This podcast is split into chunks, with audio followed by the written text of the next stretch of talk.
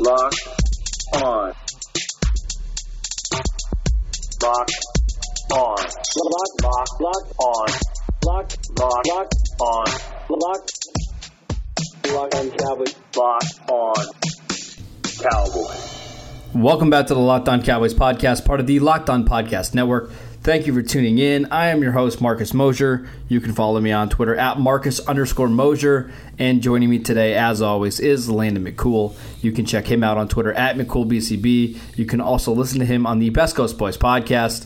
Landon, what is going on, sir? Not a lot. It's uh, kind of the the lull post draft. We're, we're trying to figure out what we have uh, and and trying to figure out exactly when we're going to be able to do anything with what we've got. It's going to be interesting to see yeah. how the, the, schedule rolls out. But until then, uh, we're looking at these undrafted free agents. We're looking at these draft picks. Uh, and right now, we're actually looking at a free agent that got signed.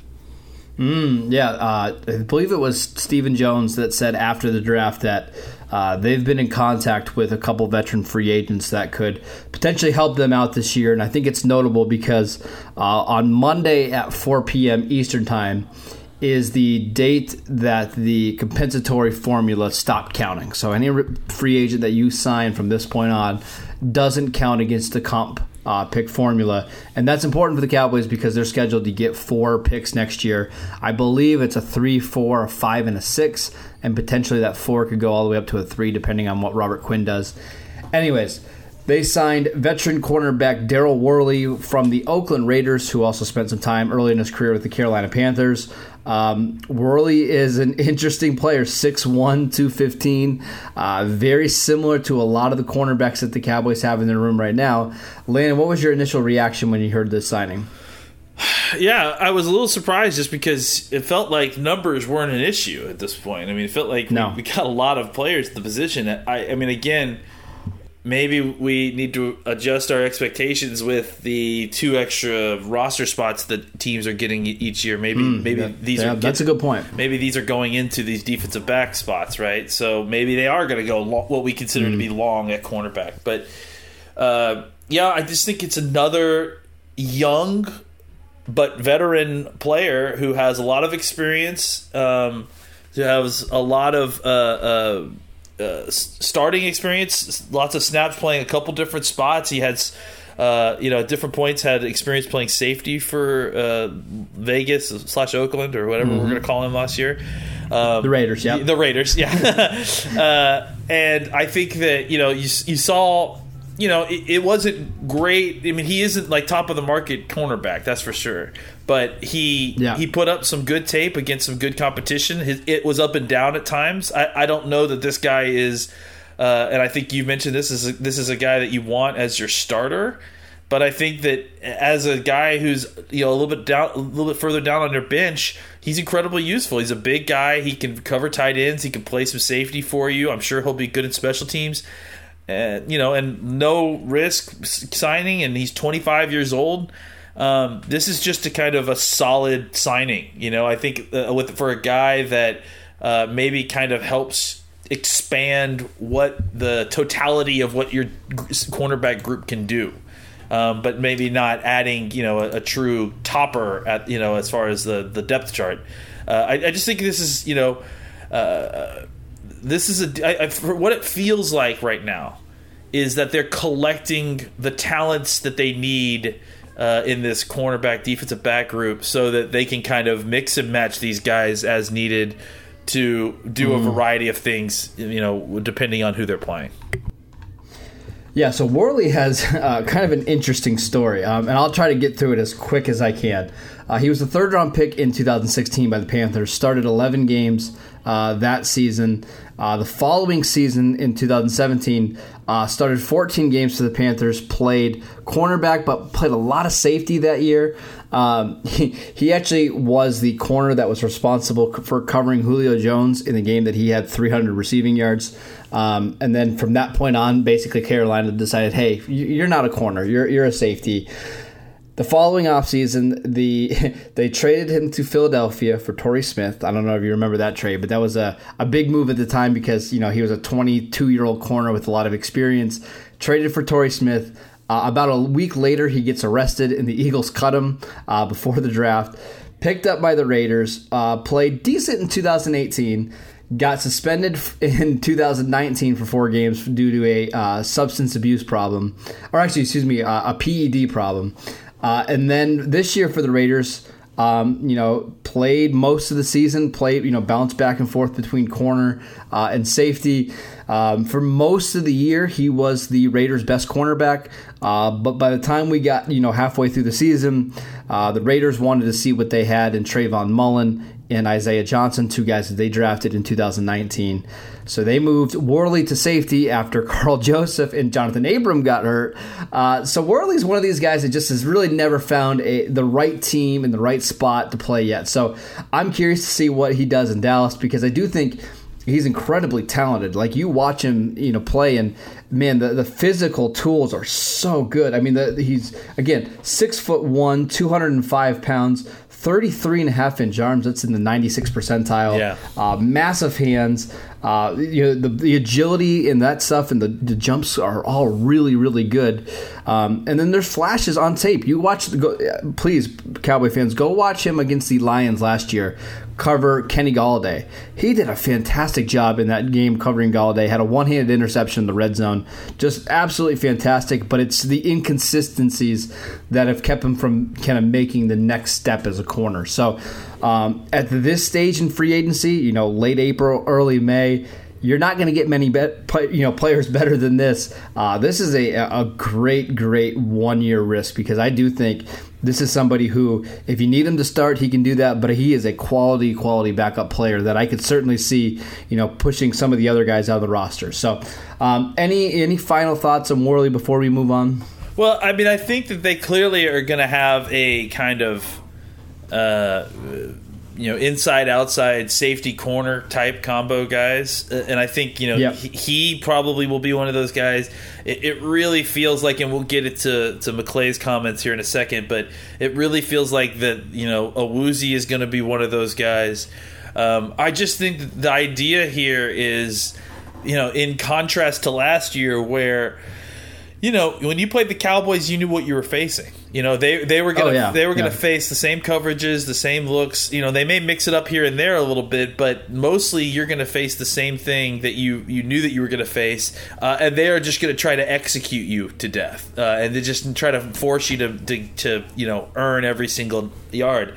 This year, it really feels like they are moving more to a uh, you know per opponent uh, uh, kind of week to week game planning sort of a situation. New England a New England style of def- defense to a certain right? degree, yeah, where you're actually game planning for individual situations, and, and part of what that requires is a you know especially for a position like defensive back where you need to do a, a, variety of things depending on who you're facing you need to have a collection of these guys like and i think that's again kind of going back to why you're not paying one big big guy at the top is because I think you need like a, a, a, mix and match of five solid corners who could do a variety mm-hmm. of different things so that you can deploy the scheme each week. Uh, I, I, I, find it funny, and we'll ta- have this conversation about scheme versus uh, talent. Uh, I, I, find it funny that, that people talk about uh, uh, you know the, the separating the two, or that you need to choose between the two when you know that's just not it's just so far off from the truth and, and yeah. we'll have a conversation yeah. about that in a sec I do wonder, like you mentioned, with the two more roster spots. Again, you could have 55 guys on your roster this year compared to 53. If that doesn't open up a spot for a tight end stopper, you know the Cowboys yeah. have used Byron Jones in that role before maybe they're trying to use uh, you know a Daryl Worley or a Chidobe Awuzie to, to do that kind of role. And you know you look at the tight ends in the division with Zach Ertz and Dallas Goedert and Evan Engram. It's probably a, a wise thing to consider because you're going to be going against those guys so frequently. Get some guys in the roster that match up well with them. So I think that's just something that we need to maybe consider going forward. All right, that is uh, no, that's not it for the show. No, We're it's gonna take not. a quick break. no, we got we got much more to talk about. We're gonna take a quick break. We'll come back and we'll uh, talk about Will McClay uh, yesterday. Guys, we talk about physical fitness all the time, but there's another side of the game that is just as important. I'm talking about mental fitness. Calm, the number one app for sleep and meditation, has teamed up with LeBron James to help you train your mind. LeBron and Calm know that your mind is like any other muscle in your body, and Calm can help you train your brain so you sleep better, have less stress, and perform at your best. And if you head to calm.com slash locked on, you'll get 40% off a Calm premium membership. Again, that's 40%. With Calm, you'll have access to the nature scenes that LeBron loves, like rain or leaves, and so much more, like sleep stories and meditation. For a limited time, our listeners can join LeBron in using Calm with a 40% discount to an annual membership at calm.com slash locked on. Unlock content to help you focus, ease stress, and sleep better. Get started at calm.com slash locked on. That's calm.com slash locked on. All right, Landon. Will McClay did his typical post draft uh, uh, press, you know, press conference. He met with 105.3 The Fan. Uh, he was on a couple different shows yesterday. The car wash and a lot of yeah, the car wash. The a, car lot wash. of interesting nuggets yesterday coming out from Will McClay. Uh, well, I want to start with this one because I feel like this one's the most important to me. Um, he mentioned that Reggie Robinson, the Cowboys' fourth round cornerback, uh, was his pet cat of the draft. Uh, I just want to say that I love that. That's that's great that these guys have pet cats that they the guys that they fall in love with and that they have to have in the draft. Uh, Robinson is ironically one of those guys for me. Uh, Will did reveal that Tony Pollard was the, that guy at last year's draft where he just wanted to make sure that he came out of the draft with Pollard. He didn't care if you drafted him two rounds ahead of where most people had him. Is, is that smart to, to have pet cats in the draft, or is it just kind of human nature to, to, to fall in love with a couple of these guys? I mean, I think it's I think it's human nature. Um, I you know I don't know how I don't know if it's smart or not. I mean, I, I think that there's there is something to the idea that you, you should trust your instincts, and if your instincts are telling you that you need to draft this player, that you know mm-hmm. that you, you've been trained to do this job, and, and that should be you know a, an indicator that that there's you should ignore the dumb stuff and just cut through the BS and and, and enjoy the player and get him. Uh, but I also, you know, I mean, human nature is also can be fallible, completely fallible, and you can sure. like player for, for the wrong reasons and be fooled for you know the way that he uh, uh, destroyed a, a, lesser team and just that can stick. I mean, you know, I think we've all had the problem of. Uh, I think all of us as, as evaluators at different points, you know, have addressed the idea of identifying our own biases in our in our uh, evaluation right like understanding yep. where we have strengths and weaknesses as evaluators and then knowing that hey you know and I, it's like you and i talk about all the time i struggle with these types of players i struggle with that type of of, of, of player in evaluations right like because it's it's sure. it's, it's yep. i'm just not good at at hitting on these types of players i can't see it and so I think as long as you know th- those guys obviously have well examined that, but as long as they are aware of their own kind of biases of players and aware of what they tend to kind of lean to, whether it's good or bad. I think it's not a problem to have a pet cat, and I think you know, in a lot of instances, like I said, it's truly tapping into. Uh, uh, uh, you know, like a, a, subconscious on a subconscious level, your brain collecting all the information you have about the player and, and then giving you the information you need uh, without your your conscious mind getting in the way. I will say this: as you get deeper into the draft, you know, past the first, second round, value doesn't really matter too much anymore, mm-hmm. right? Because once you get to, you know, once you get to the field, the draft is over. It, it, doesn't matter whether you took Reggie Robinson in the fourth or sixth round. It just matters that he's on your team. So if you think that Reggie Robinson is going to be a starting corner, who cares what everybody else thinks about him and yeah. where everybody else has him, and the chance of you maybe getting him a round later? If you think that guy is going to be a player, go draft him. I, I don't. I, again, at that stage in the draft, especially on day three, I don't care about value at all. Get the guys that you think can play. Yeah, I mean, like, look, it, value is is a number. I mean, it's it's a it's a it's yeah. a measurement that's applied by a human. Uh, it's it's a lot like buying stocks you're, you're not buying a stock for what it's priced at right now. You're buying a stock because you think that that price will go up and that you're investing at a good price now. You know, and I think that that's the whole mm-hmm. thing with drafting these players. You evaluate them, you you guesstimate where their value is in this stock market, which is the draft, and basically deciding, you know, the order of, of where people should be generally taken and then you take that information and and since everyone's picking one at a time there has to be some gamesmanship involved. You have to inject that. So uh, it, your value is just part of the decision making. It's it's it's it's an in, information you know numeric value really more than anything. And and then you take that information and then use Right. it to try to figure out okay what's the best way for me to get value all throughout this this uh, draft while also getting what I need out of the draft and getting good players. I agree. Um, I just find it interesting that I mean we we always have our pet cats in the draft. It's it's fun to see that those guys do too. Uh, moving on, another quote from Will McClay talking about CeeDee Lamb.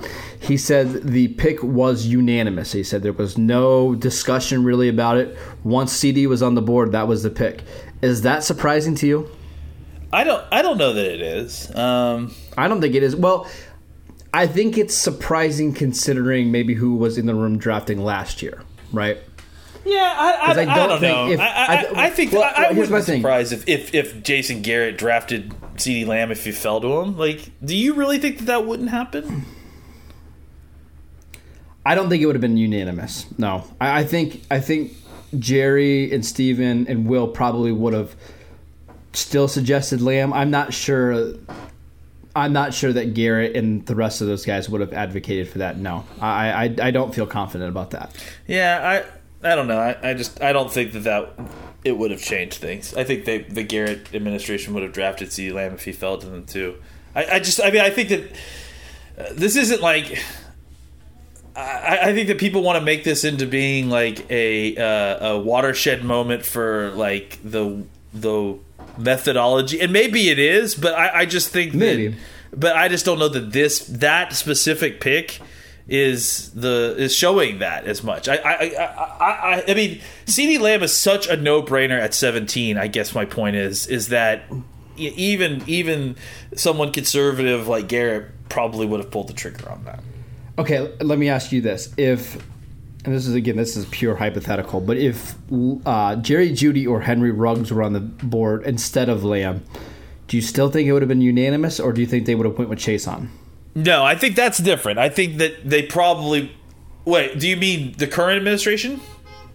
Yeah, the current one. I'm saying this one. This one. do you think if if Jeudy or Ruggs was on the board, do you think they draft them over Chaisson? I, I don't know. I think it's a lot. know I, think either. it's a lot more of a toss up there. I agree. It's certainly not unanimous. I Yeah. would I would have to guess. Yeah, I would agree. I, think it's probably a lot more difficult call. I think CeeDee Lamb is a tick better than those other two, and that's why you. You, you just, it's too much value to to you know it's too he's too good of a player to pass on. And this is what um, you know. Mike Fisher, our, our buddy, uh, before the draft was saying the Cowboys were pretty much dead set on drafting against drafting a receiver in the first round, and I think that included the possibilities of Jeudy and Ruggs being there. I mean, we we started to hear some rumblings that Jeudy could potentially fall. Ruggs was always a guy that was probably going to go somewhere between twelve and nineteen. I I don't think Dallas thought that either of those guys project maybe as number ones in the NFL, and that's why they were willing to to draft Chaisson over them. But I think once Lamb came into the conversation, I, I think that's where things changed, right?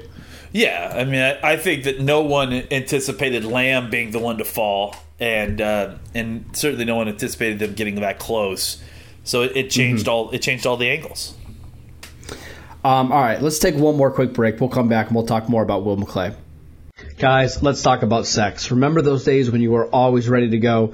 Now you can increase your performance and get that extra confidence in bed. Listen up. BlueChew.com. That's blue like the color blue.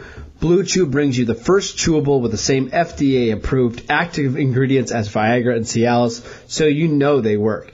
You can take them anytime, day or night, even on a full stomach since they're chewable. They work, up to twice as fast as a pill, so you can be ready whenever the opportunity uh, arises. Now, this isn't just for guys who can't perform. It's for any guys who want extra function to enhance their performance in the bedroom.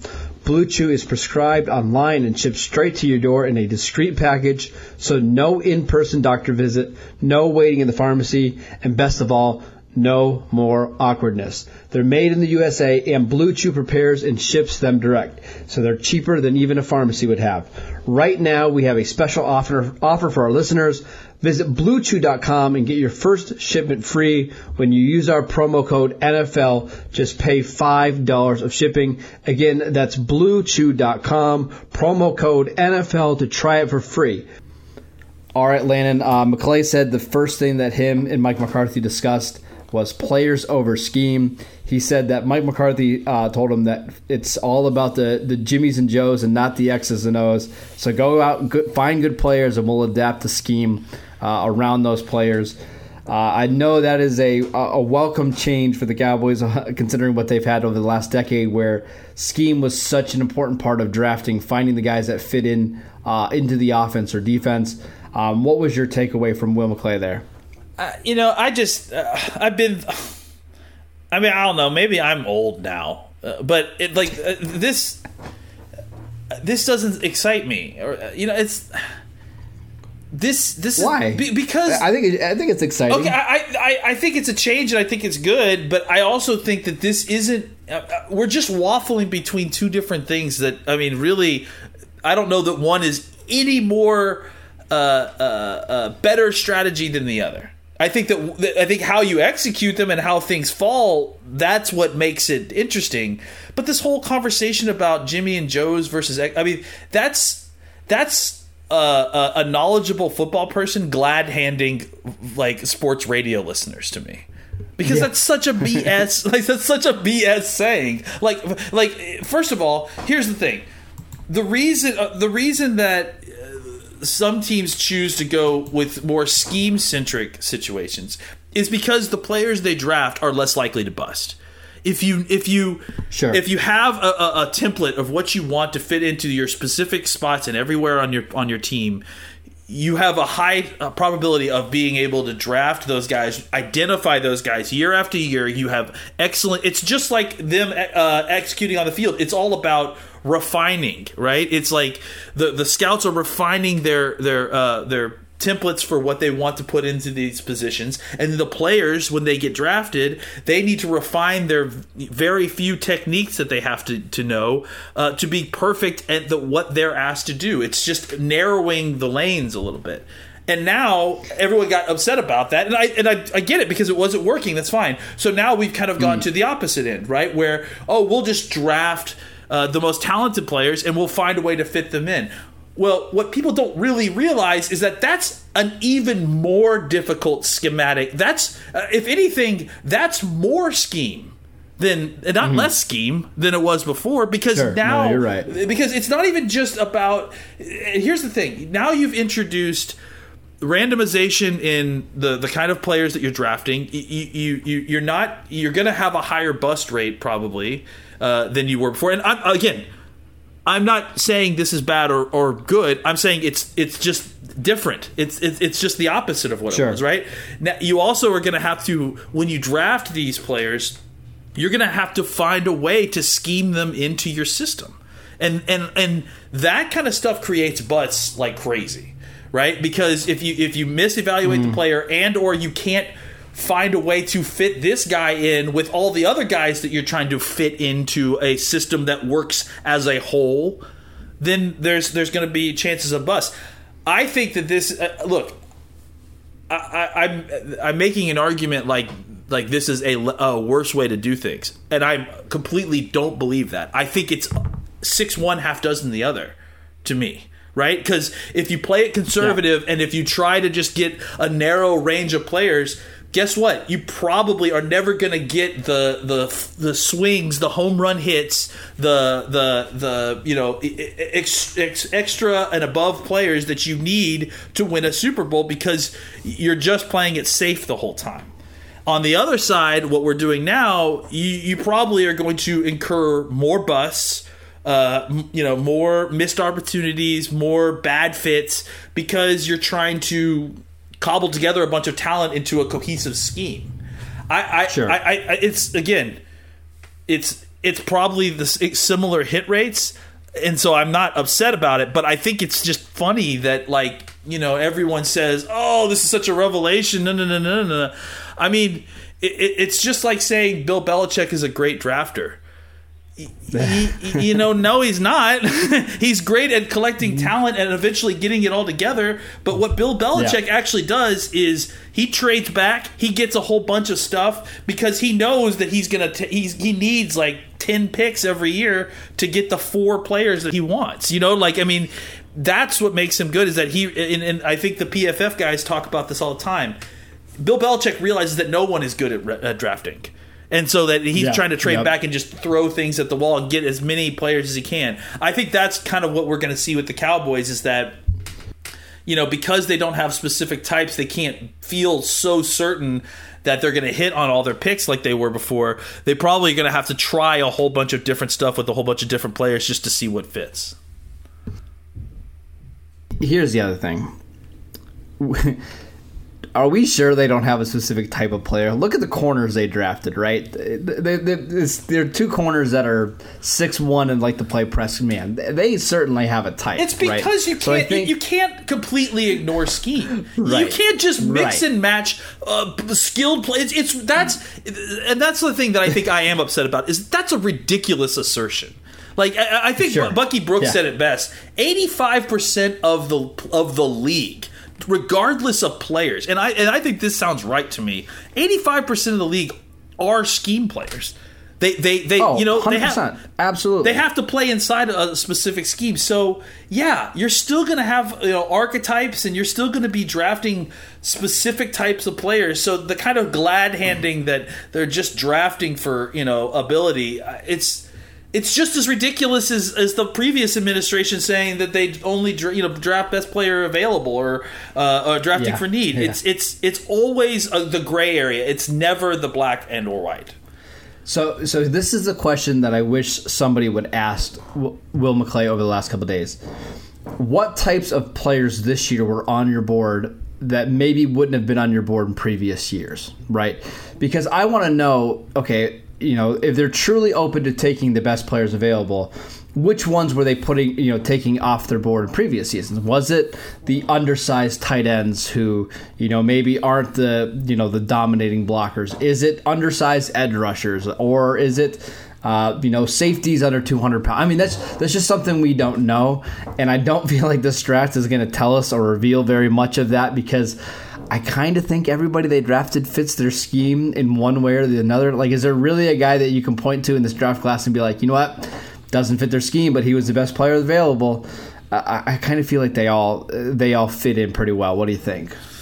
Yeah, I mean, again, like it's it's never one or the other. It's it's always uh, Yeah. on a spectrum between the two, you know. And uh, again, I- think the more outlier ish that the player, the talented player is that you're drafting, the more difficulty you're going to have in trying to fit them into a role on your defense, you know. And I, I Yeah, and I, yeah. I, I mean, I, I applaud McCarthy for and Nolan. I think that these guys are veteran coaches who have the ability to to scheme in players, talented players that don't necessarily 100% fit the archetypes that you want for your defense or, and or offense. Uh, but I, I think to suggest that this is less scheme based than say uh, you know what was going on with, with last year it's not. It's it's it's it requires i mean just as much if not more scheming to get everyone to fit. So uh, I, I really think the only difference is they they might be a little less open to drafting for need rather than just the best player available. But I don't think that changes necessarily. You know, if, if a guy doesn't fit their scheme well, maybe he's not going to be their highest graded player on the board. If that makes sense. Yeah, I, and I, I also think that they're gonna they're not afraid to take. I think it's more just that they're not going to be afraid to take swings at players that you know fall outside their their you know standards, their templates. You know, I, I Yeah, uh, At- my guess it'll be day three guys rather than day one or two guys. Probably, yeah. And, and again, like I, I, I, it's not all these players. You, you need, you know, uh, like eighty percent of your defense to fit what your defense does. So it's going to be players Yeah. here and there, and, and I think that there may be more role players. You know, more guys who come in to do a specific job on defense and that sort of thing. So. Uh, like a Daryl Worley. yeah, that might exactly. be a perfect example, yeah, right? exactly. Maybe Worley just comes in as a, as a tight end eraser or that sort of thing. I think you're going to see a couple different guys with those kind of roles. Yeah, it's going to be fascinating to see what the uh, the Cowboys do on defense. I am curious to see, you know, how they, you know, move all these guys around and find, you know, homes for each player.